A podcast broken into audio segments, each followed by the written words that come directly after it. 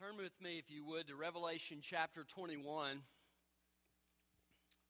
the Old Testament, God promised Israel several things. He told them that if they followed His law, they, they would be blessed. If they didn't follow His law, they would be cursed. And that they would be sent into captivity. God pre- predicted the time they would be in captivity. Uh, 70 years, and also that they would return from captivity. He even predicted the king that would send them back. All of those things came to pass in history, and these things are evidence of the truthfulness and the reliability of God's promises. The Bible also says that Jesus would come, and Isaiah prophesied that Jesus would come uh, that he would suffer as our suffering servant and be raised from the dead. All of those things are prophesied. All of those things came to pass in history. We need the promises of God as God's people because all of us go through times in life where we struggle. We go through times of life where things are difficult. And we need the promises of God to be an anchor for our soul. We also need the promises of God to motivate us to action and to help us to accomplish the things that God wants us to accomplish. I believe John here in this scripture is seeking not only to predict and relate what he has seen in his vision uh, of this new city, but also uh, to motivate us to trust the promises of God. And we need to trust the promises of God. It will be a blessing to us, and it will be a blessing to this world as we do. So we're going to be in Revelation chapter 21 and begin reading in verse 1. Excuse me, verse 5. Then the one seated on the throne said, Look, I am making everything new. He also said, Write because these words are faithful and true. And he said to me, It is done. I am the Alpha and the Omega the beginning and the end. I will give to the thirsty from the spring of living water as a gift. The victor will inherit these things, and I will be his God, and he will be my son. But the cowards, unbelievers, vile, murderers, sexually immoral, sorcerers, idolaters, and all liars, their share will be in the lake that burns with fire and sulfur, which is the second death. And then, if you will, flip over with me to chapter 22, verse 6. We'll come back to the other, but look at verse 6. Then he said to me, These words are faithful and true. Sound familiar? And the Lord, the God of the spirits of the prophets, has sent his angel to show his servants what must quickly take place. Look, I am coming quickly. Blessed is the one who keeps the prophetic words of this book.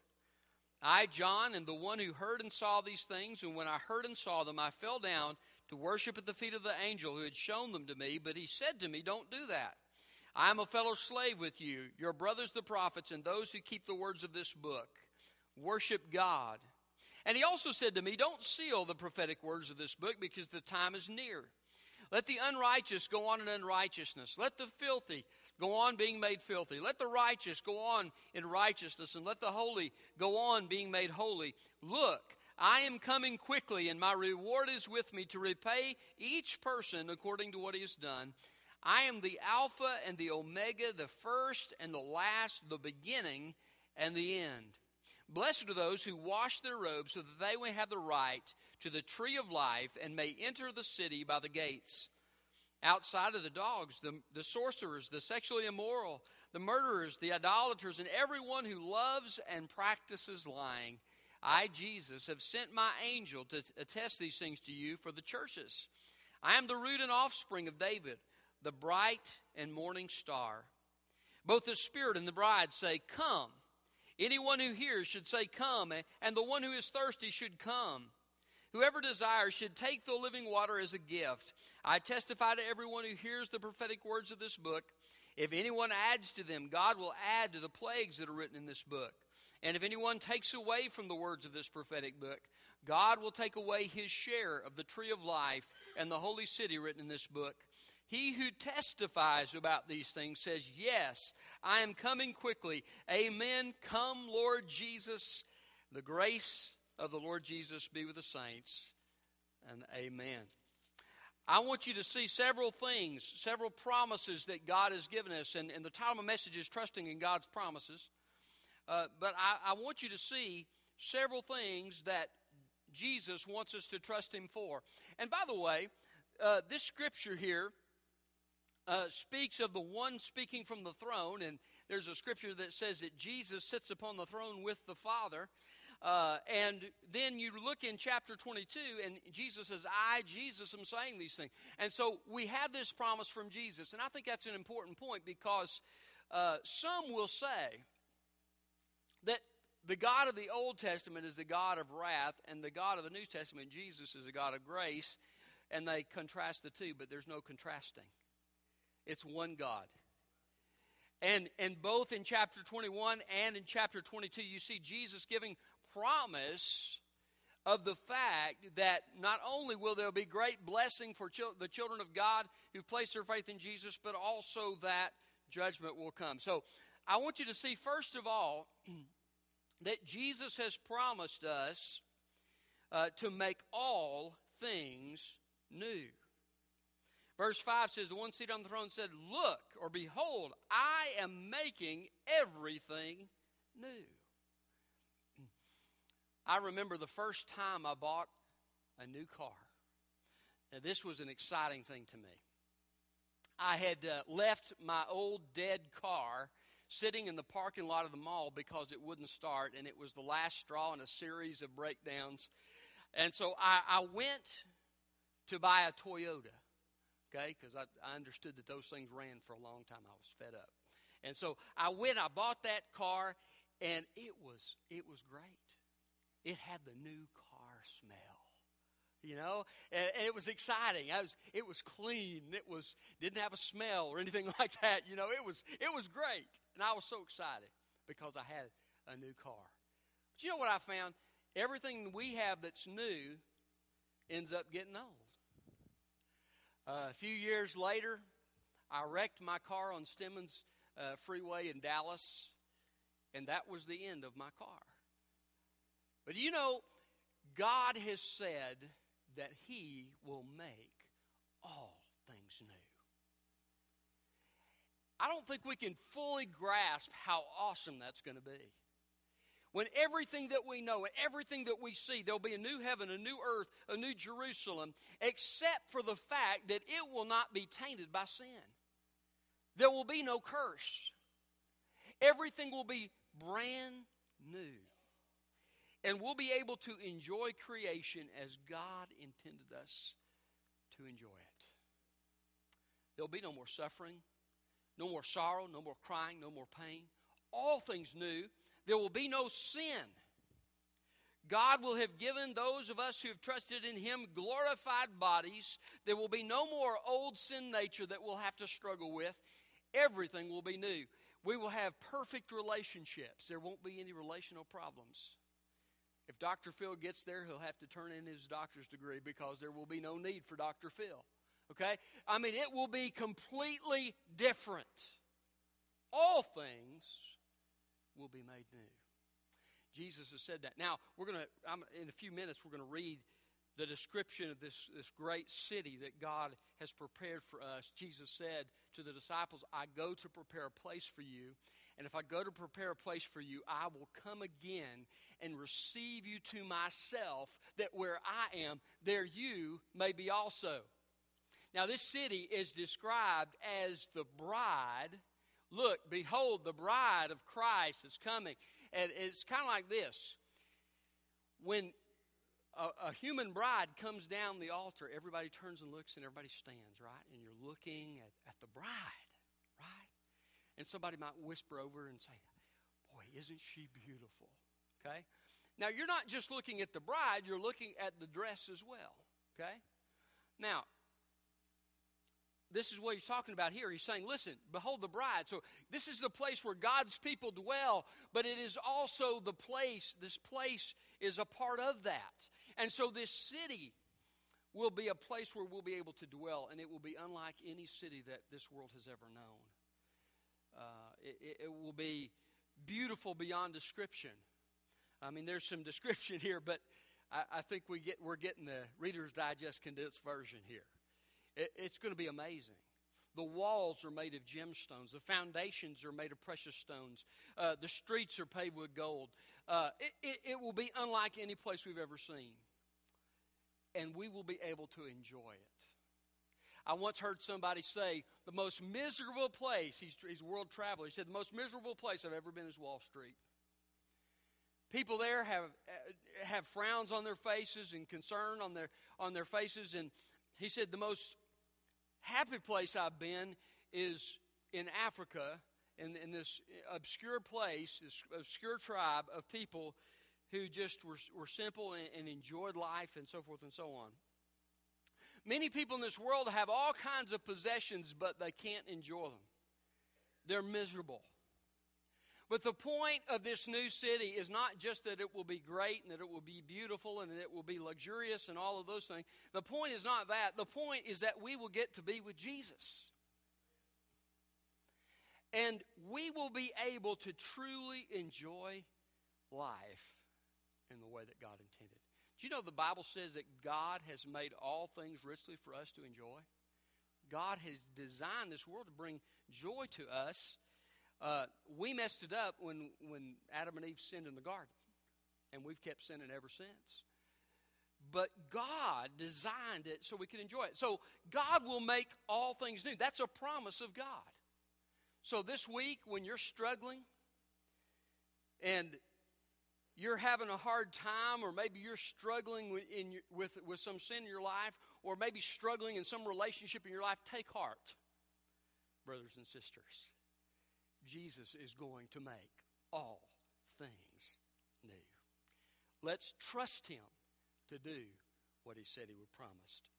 Uh, the second thing that He has promised is that He will give eternal life freely.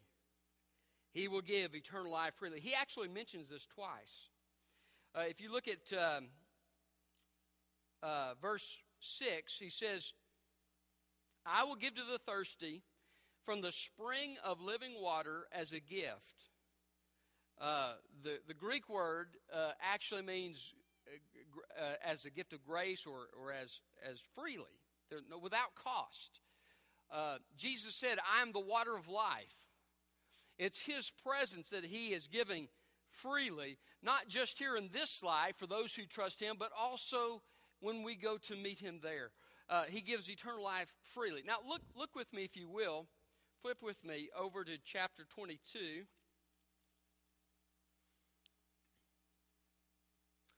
Verse 17. Spirit and the bride say, Come. Anyone who hears should say, Come. And the one who is thirsty should come. Whoever desires should take the living water as a gift. Same word. As a gift. There are a lot of people in the world that believe that you earn salvation by what you do. Jesus says you don't have a relationship with me by being good. Because, first of all, the Bible says all have sinned. We aren't good.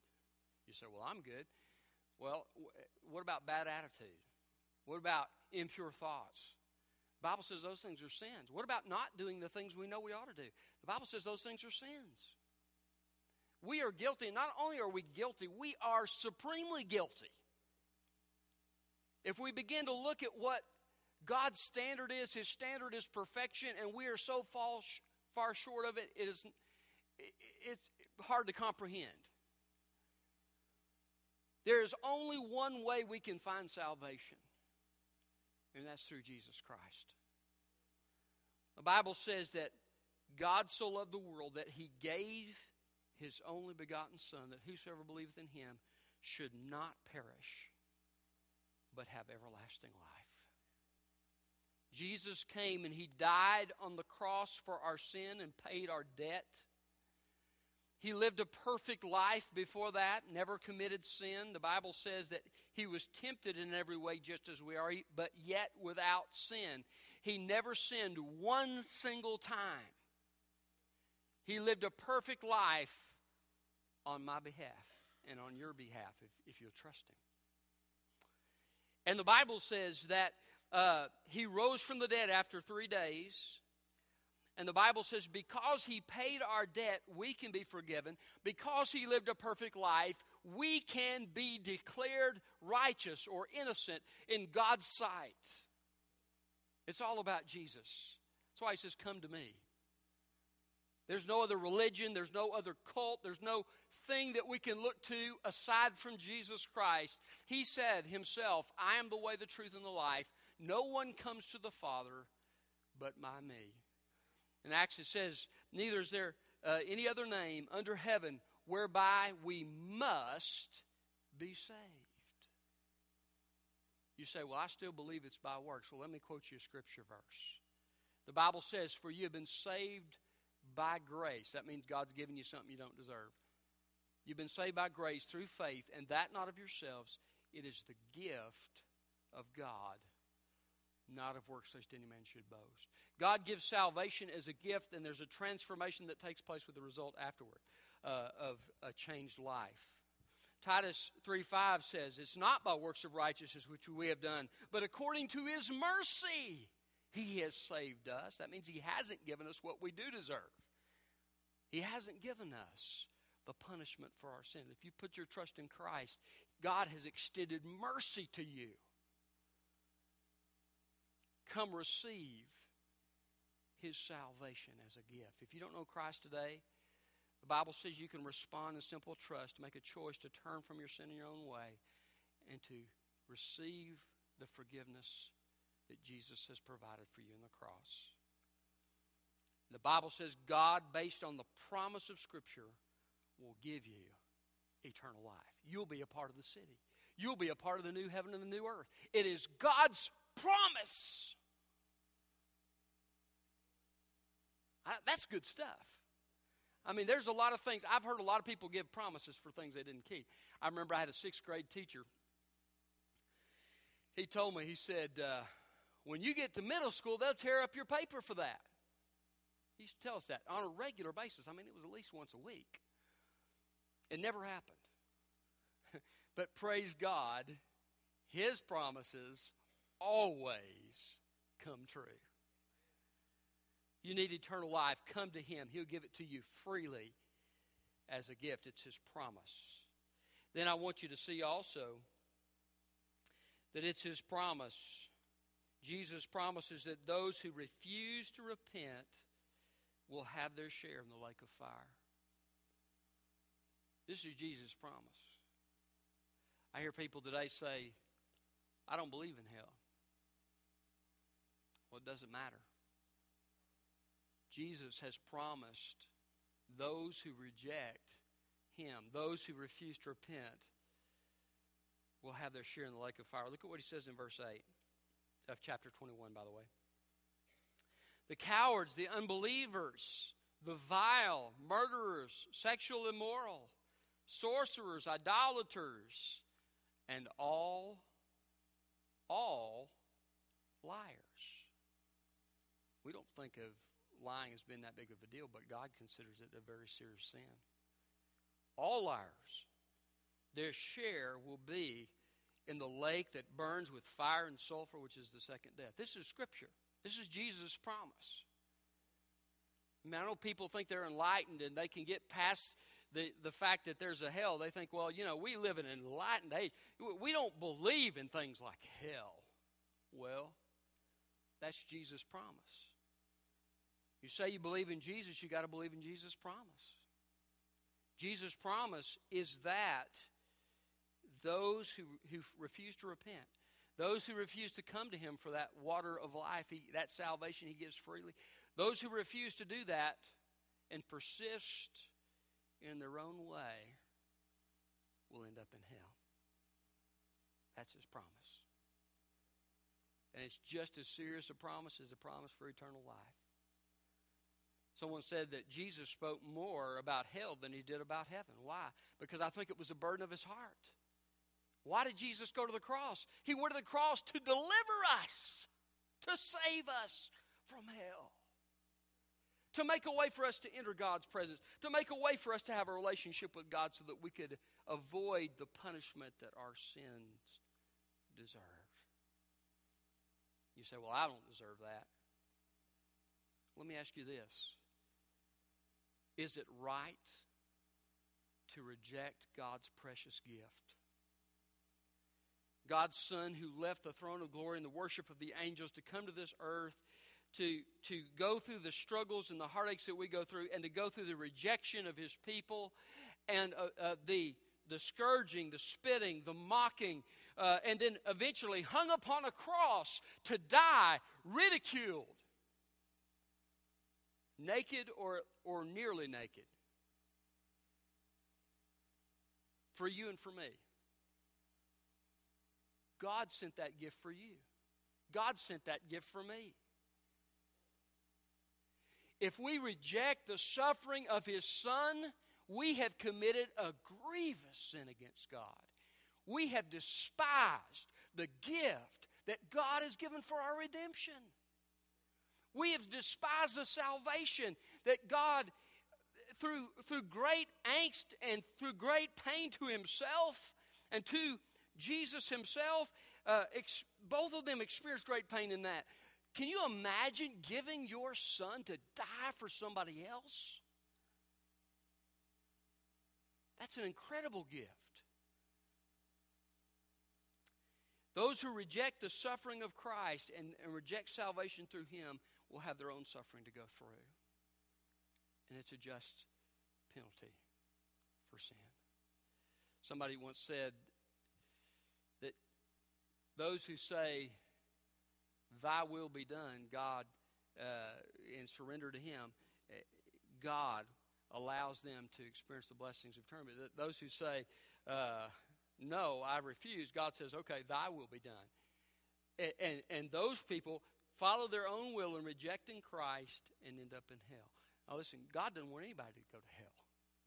The Bible says it's not His, his will that anybody should perish, or that all should come to the knowledge of repentance. God desires. God so loved the world that he gave his son. But if we reject the provision that God has given us, Jesus has promised us that hell is the only alternative. It's a promise of God. So, Jesus promises that he'll make all things new. He promises that he'll give eternal life freely to those who put their trust in him. And he promises that those who refuse to pr- repent will have their share in the lake of fire.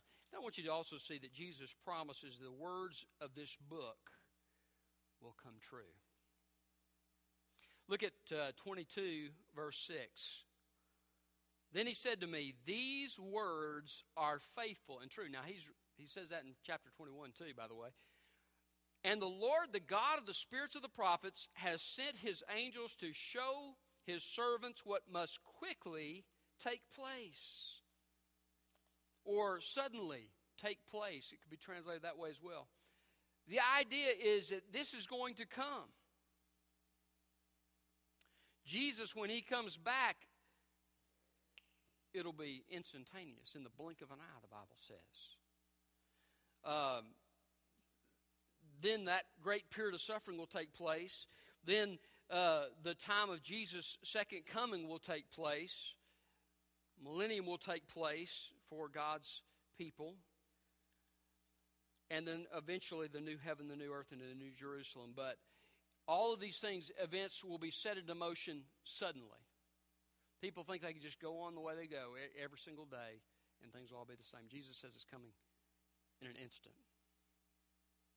So, this word, the words of this book from, from the beginning to the end, will come true. It's Jesus' promise. Then, verse 16, he says, I, Jesus, have sent my angel to attest these things to you for the churches. I am the root and the offspring of David, the bright and morning star. So, so Jesus says, Listen, I've sent my angel to tell you this is going to happen, but know that it's going to happen because of who I am. I'm not just the offspring of David, I'm the root of David. I'm the one that got all this thing started. I'm the Alpha and the Omega. That's the Greek letter uh, equivalent to our letter A. The Omega is equivalent to our letter Z. It means the, the first and the last. Uh, I, am the one who set it all in motion. I'm the one who's going to finish it all. And, and, and I am the one who assures that this word will come true. The one who conquered death, the one who is involved at creation,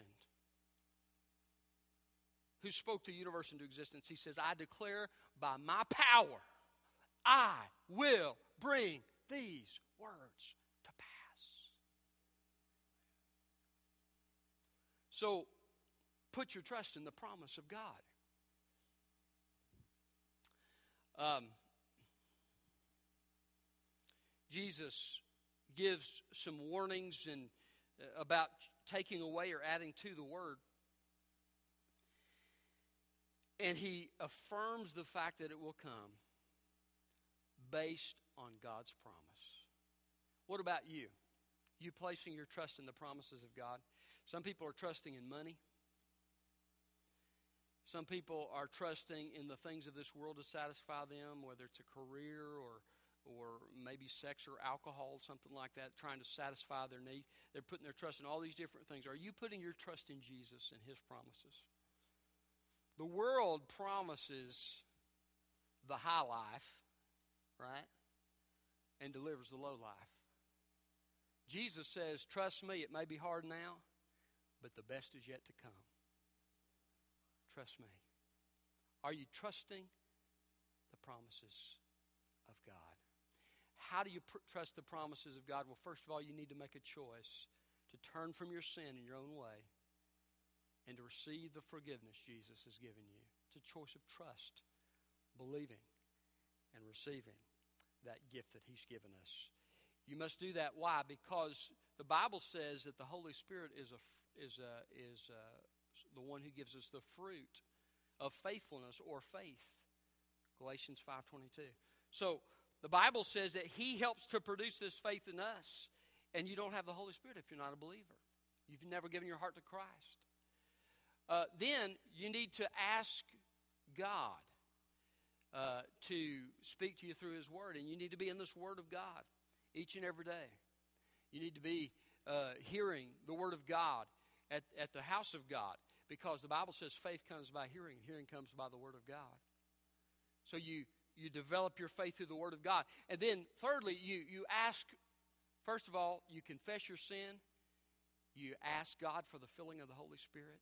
You surrender to Him on a day by day basis. Lord, I choose to do your will today. And I, for me, it's more than that. I have to, cho- have to choose. Uh, there's a struggle that goes on throughout the day, and I have to continue to choose to do His will, surrender my, my will to Him, and place my trust in Him. That's what it is to live the Spirit filled life. Confession of your sin, asking for the Spirit. There's a promise that He'll give it to us if we ask Him. Now, we have it, but as, as believers, we're not. He's talking about the filling of the Spirit. He will give that filling to you as you ask Him for it. That's what Luke says. How much more will the Father give the Holy Spirit to them that ask Him? It's a promise.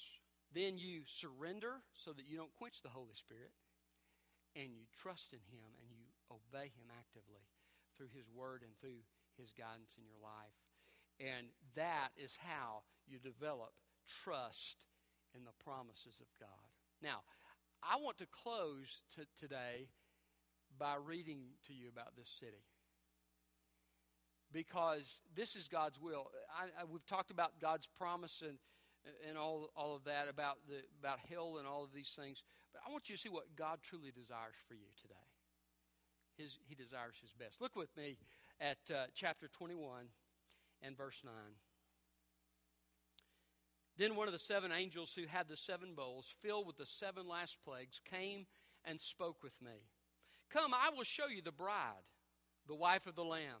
He then carried me away in the Spirit to a great and high mountain and showed me the holy city, Jerusalem, coming down out of heaven from God, arrayed with God's glory. Her radiance was like very precious stone, like jasper stone, bright as crystal. The city had a massive high wall with twelve gates. Twelve angels were at the gates, and on the gates names were inscribed, the names of the twelve tribes of the sons of Israel. There were three gates on the east, three gates on the north, three gates on the south, and three gates on the west. The city wall had 12 foundations, and on them were the 12 names of the Lamb's 12 apostles. And what he's saying here is not only were their names be on it, but this city is for, for God's people, Old Testament New Testament alike. The one who spoke to me had a gold measuring rod to measure the city, its gates and its wall. The city is laid out in a square, its length and width are the same. He measured the city with a rod at 12,000 stadia. Its length, width, and height are equal. Then he measured its wall, 144 cubits according to the human measurement which the angel used. Now, this is uh, the vast human city, uh, uh, hundreds and hundreds of miles. Uh, some estimate like 1,500 miles uh, each side of the square and up. Uh, it's a vast, vast city. Someone said about two thirds the size of the United States. It would have to be, I guess, to, to house all of the saints of all time. But uh, great size to it. Um, the building material of its walls was jasper, and the city was pure gold like clear glass. The foundations of the city wall were adorned with every kind of precious stone. The first foundation, jasper. The second, sapphire. The third, chalcedony. Uh, the fourth, emerald. The fifth, sardonyx. Uh, the sixth, carnelian. The seventh, chrysolite the eighth beryl, the ninth topaz, the tenth chrysoprase, uh, the, the eleventh uh, jacinth, and the twelve amethyst. The twelve gates are twelve pearls. Each individual gate was made of a single pearl. The broad street of the city was pure gold like transparent glass. So each gate is a whole pearl. That's going to be cool to see, won't it? You heard about the pearly gates? Well, this is where it comes from, right here. Um, I did not see a sanctuary in it. There wasn't a temple or a tabernacle in it or a church building. Because the Lord God, the Almighty, and the Lamb are its sanctuary. The city does not need the sun or the moon to shine on it because God's glory illuminates it, and its lamp is the Lamb.